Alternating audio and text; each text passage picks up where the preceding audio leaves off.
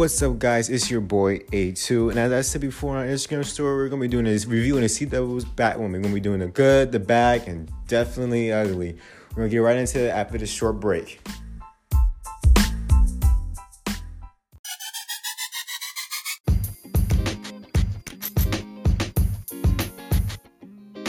So let's get down to the nitty-gritty and what I think about Kate Kane. Kate Kane is your average woman. She has a troubled past of her mother and her sister dying in a car crash. But she hated Batman because Batman, in her mind, didn't try hard enough to save her mother and sister.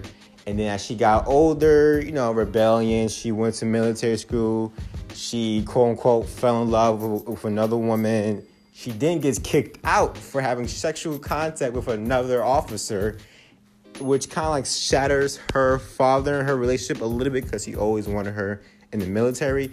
And then during the shatter, she goes out to like a 3-year training hiatus because he promised her a spot in his organization called the Crows. I get into what the Crows are in the next segment of this episode.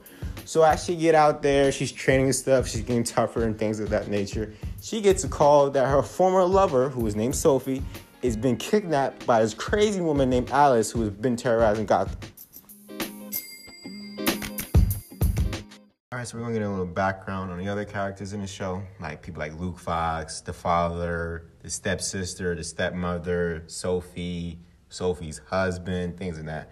So first, we're gonna go with Luke Fox. Luke Fox is Lucius Fox's son. Now, in this storyline, Lucius Fox has been killed, which I guess gives Luke that emotional trauma backstory things. But of course, you know, he's down with the old dealio, who's Bruce Wayne was. He's basically part of the family. Kate's father is the commander of the Crows. Now, the Crows are like a super top organization that handles with crimes and things like that, make sure that Gotham's protected.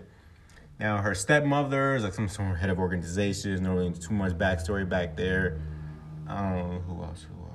Oh, Sophie. Sophie, like lieutenant of the Crows. So she's like right next to the commander, which is her father and things. Of course, she's married to a person who's also a part of the Crows. So that's where the tension comes in, because Kate is always coming into the Crows, seeing her husband, and her husband doesn't know that Kate was her Sophie's former lover and things of that nature. And then Mary, the stepsister.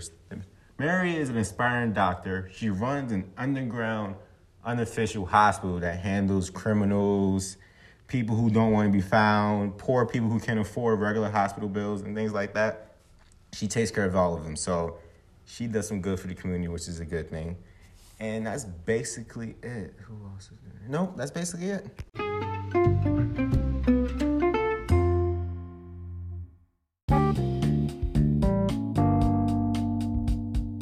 So this part of the episode will have some spoilers, so if we don't want to listen to it, just shut down the podcast. So Kate Kane comes back to Gotham to investigate Sophie's disappearance. She goes, sees her father, asks questions about it. You can kind of feel the tension a little bit from the fact that they had some differences over the years, you know, from her sister's death to her not meeting his expectations and things of that nature. She then goes around, does a little detective work, and then realizes that she needs to go to Wayne Tower. This enters the character Luke Fox. Luke Fox is Lucius Fox's son. They didn't have a little argument, things but that. She goes back later on and takes the backsuit to go save Sophie from Madwoman Alice. And this is where it gets stupid. After she saves Sophie, she subtly reveals her identity to her. And to me, that's dumb, basing on previous CW shows, because everyone knows you don't reveal your identity to the person you love on the first episode. You do that like it's the end of the first season or in season 2.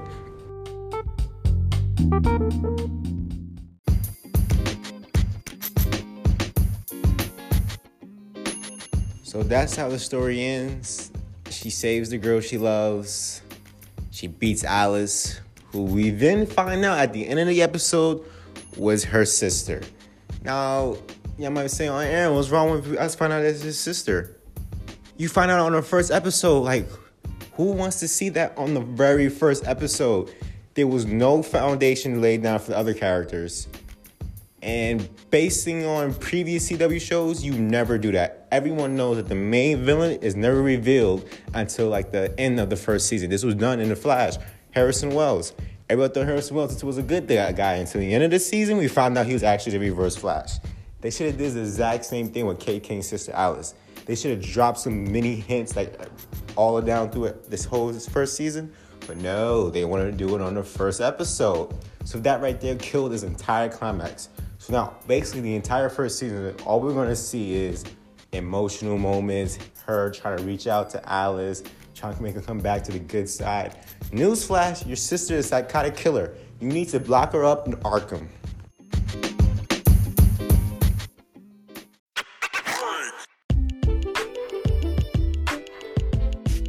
Alright, my personal review, I give it a 6 out of 10. And the reason I give it a 6 out of 10 is, number one, the plot is amazing. I really like it. The fact that two sisters are warring on the fate of Gotham, but I do not like the way they play it out. They should have waited until later in the season to find out that it was her sister. They should have sent her to Arkham, and then we found out that was actually Beth all along, and now Kate feels bad.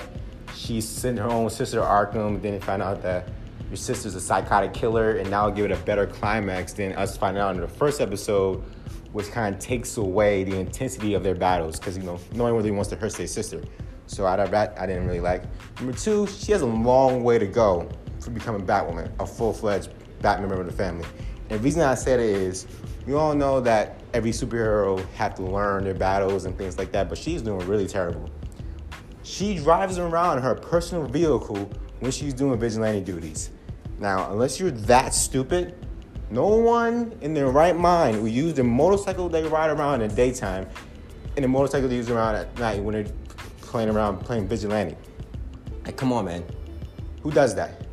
That's like telling people who you are automatically. So imagine someone's walking by, hey, that bike looks just like Kate Kane. She looks like Kate Kane. She has the same body structure as Kate Kane. Hey, I can't get in touch with Kate Kane. It's obviously Kate Kane. Like, come on, why would you do that? Why would you give an easy indication of who you are? Number three, she leads people to her lair so easily. And by what I mean by that is, she literally drives to Wayne Tower, goes into the garage, and goes to her secret lair like that. Why would you even connect the bat symbol to Wayne Tower? You should have like some secret door in the woods that you go into when you're done with your little duties and things like that, but you want to drive to Wayne Tower.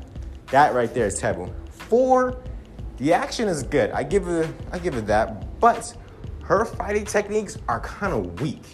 And the reason I say that is because it looks like choreography. Our show is not supposed to look like choreography. It's supposed to look real. This show looks like choreography fighting.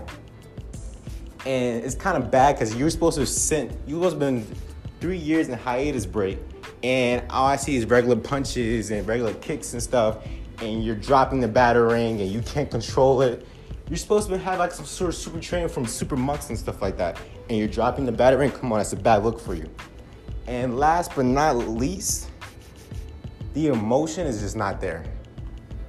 She complains too much. She, like, only reason she really became Batwoman is so she wouldn't let Bruce down. And that right there, I think, is kind of obsessive, because Batman didn't become the city's Dark Knight to a certain person. He did it to protect his city. So what happens to his parent will happen to anyone else again, not because he owed it to someone. She only reason she's doing it because she owed it to Bruce, not to let him down. And that I really don't like.